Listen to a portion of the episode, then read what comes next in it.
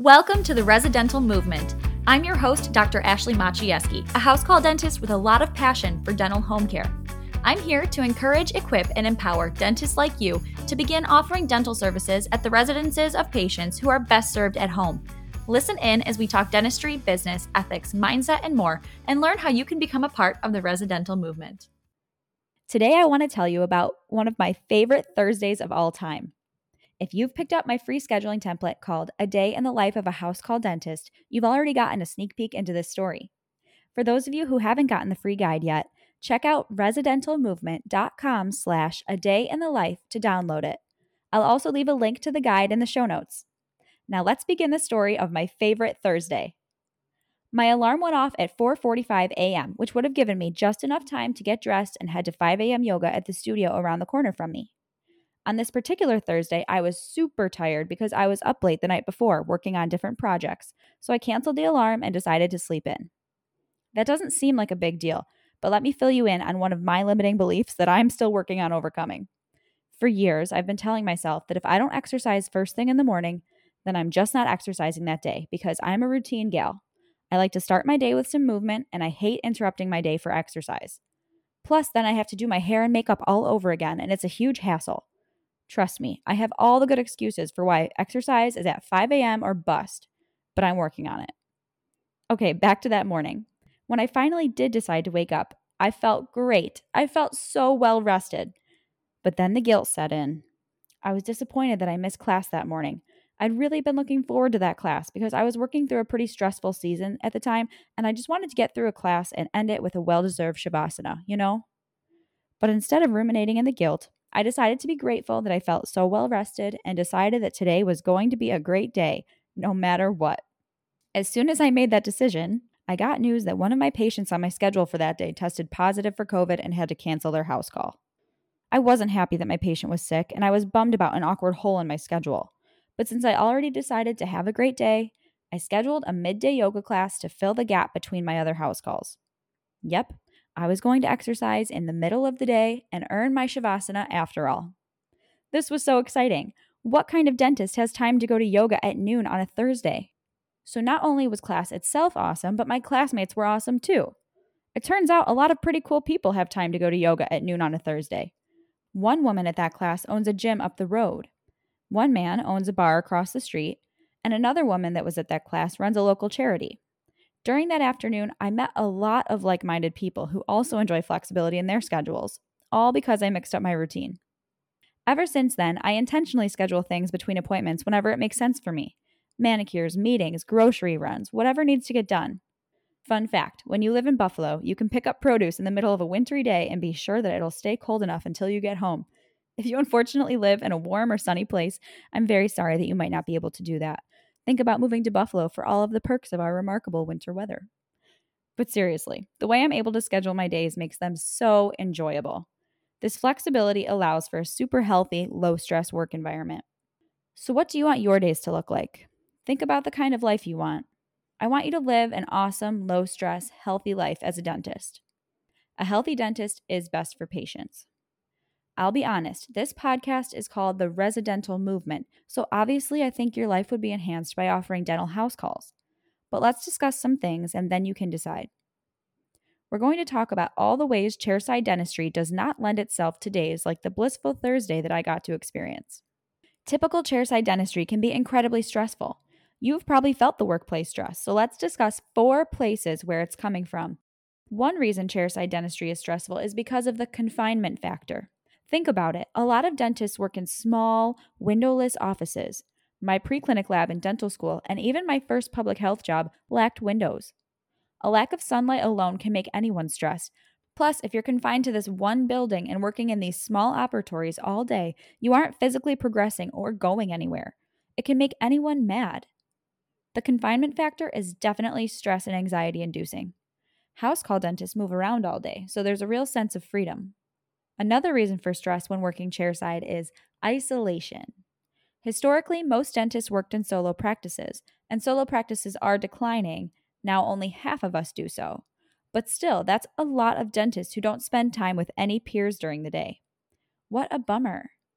The peer isolation at work for solo practitioners can cause a great deal of stress because these dentists have to be on all day. Do you know that feeling of, of being on? Like you have to be all dialed up because you aren't in the relaxing company of friends? This feeling is a big contributor to workplace stress. It isn't true only for dentists.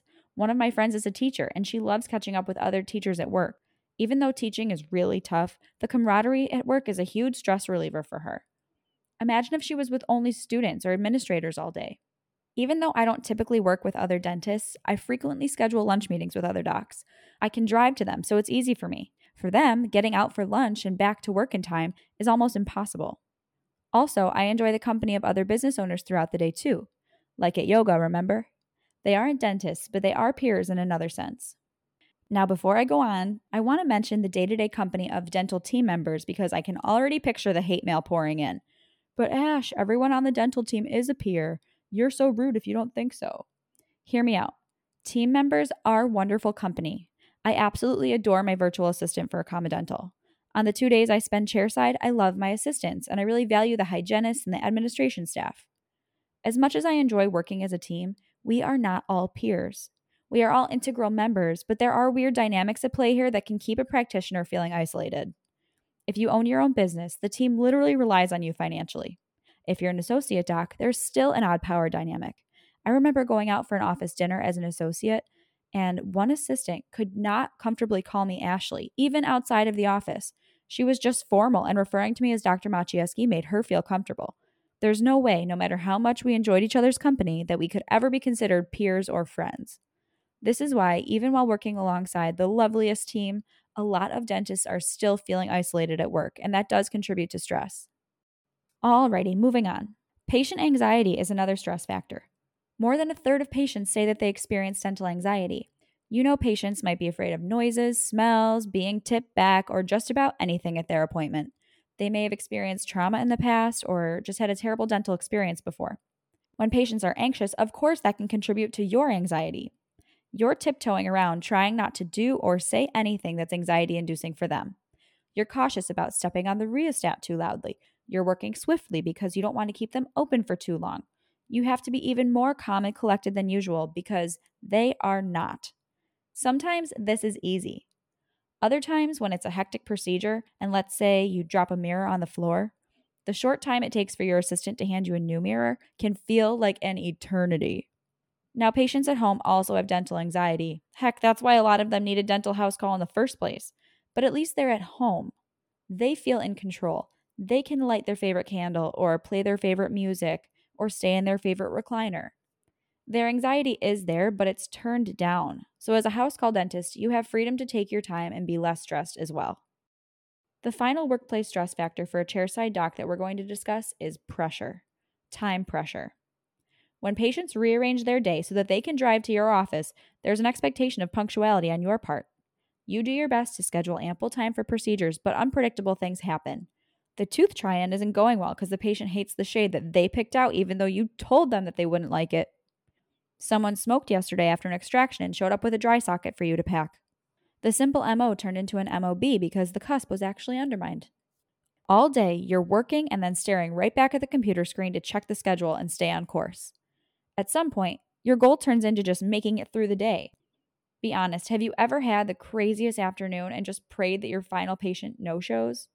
This is stressful stuff. And the crazy thing is that it's become so normal like just absolutely normal just to get through the day, go home, and do it all over again tomorrow.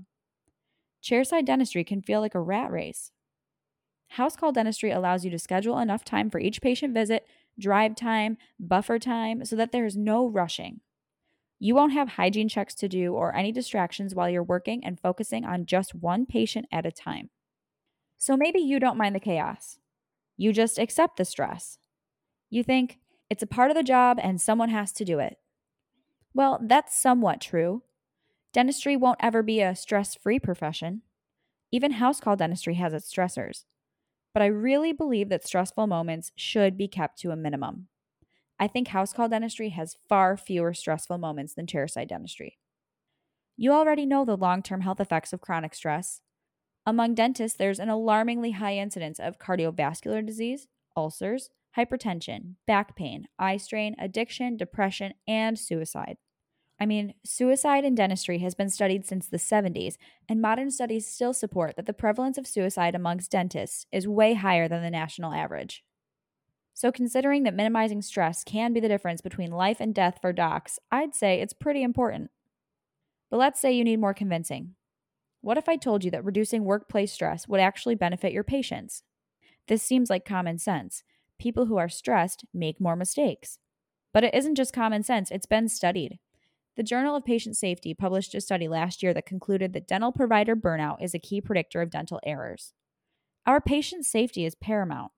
So if you don't mind sacrificing your own health for the sake of the rat race, that's fine, but maybe you'd consider exiting the rat race if it meant you could provide better care for your patients.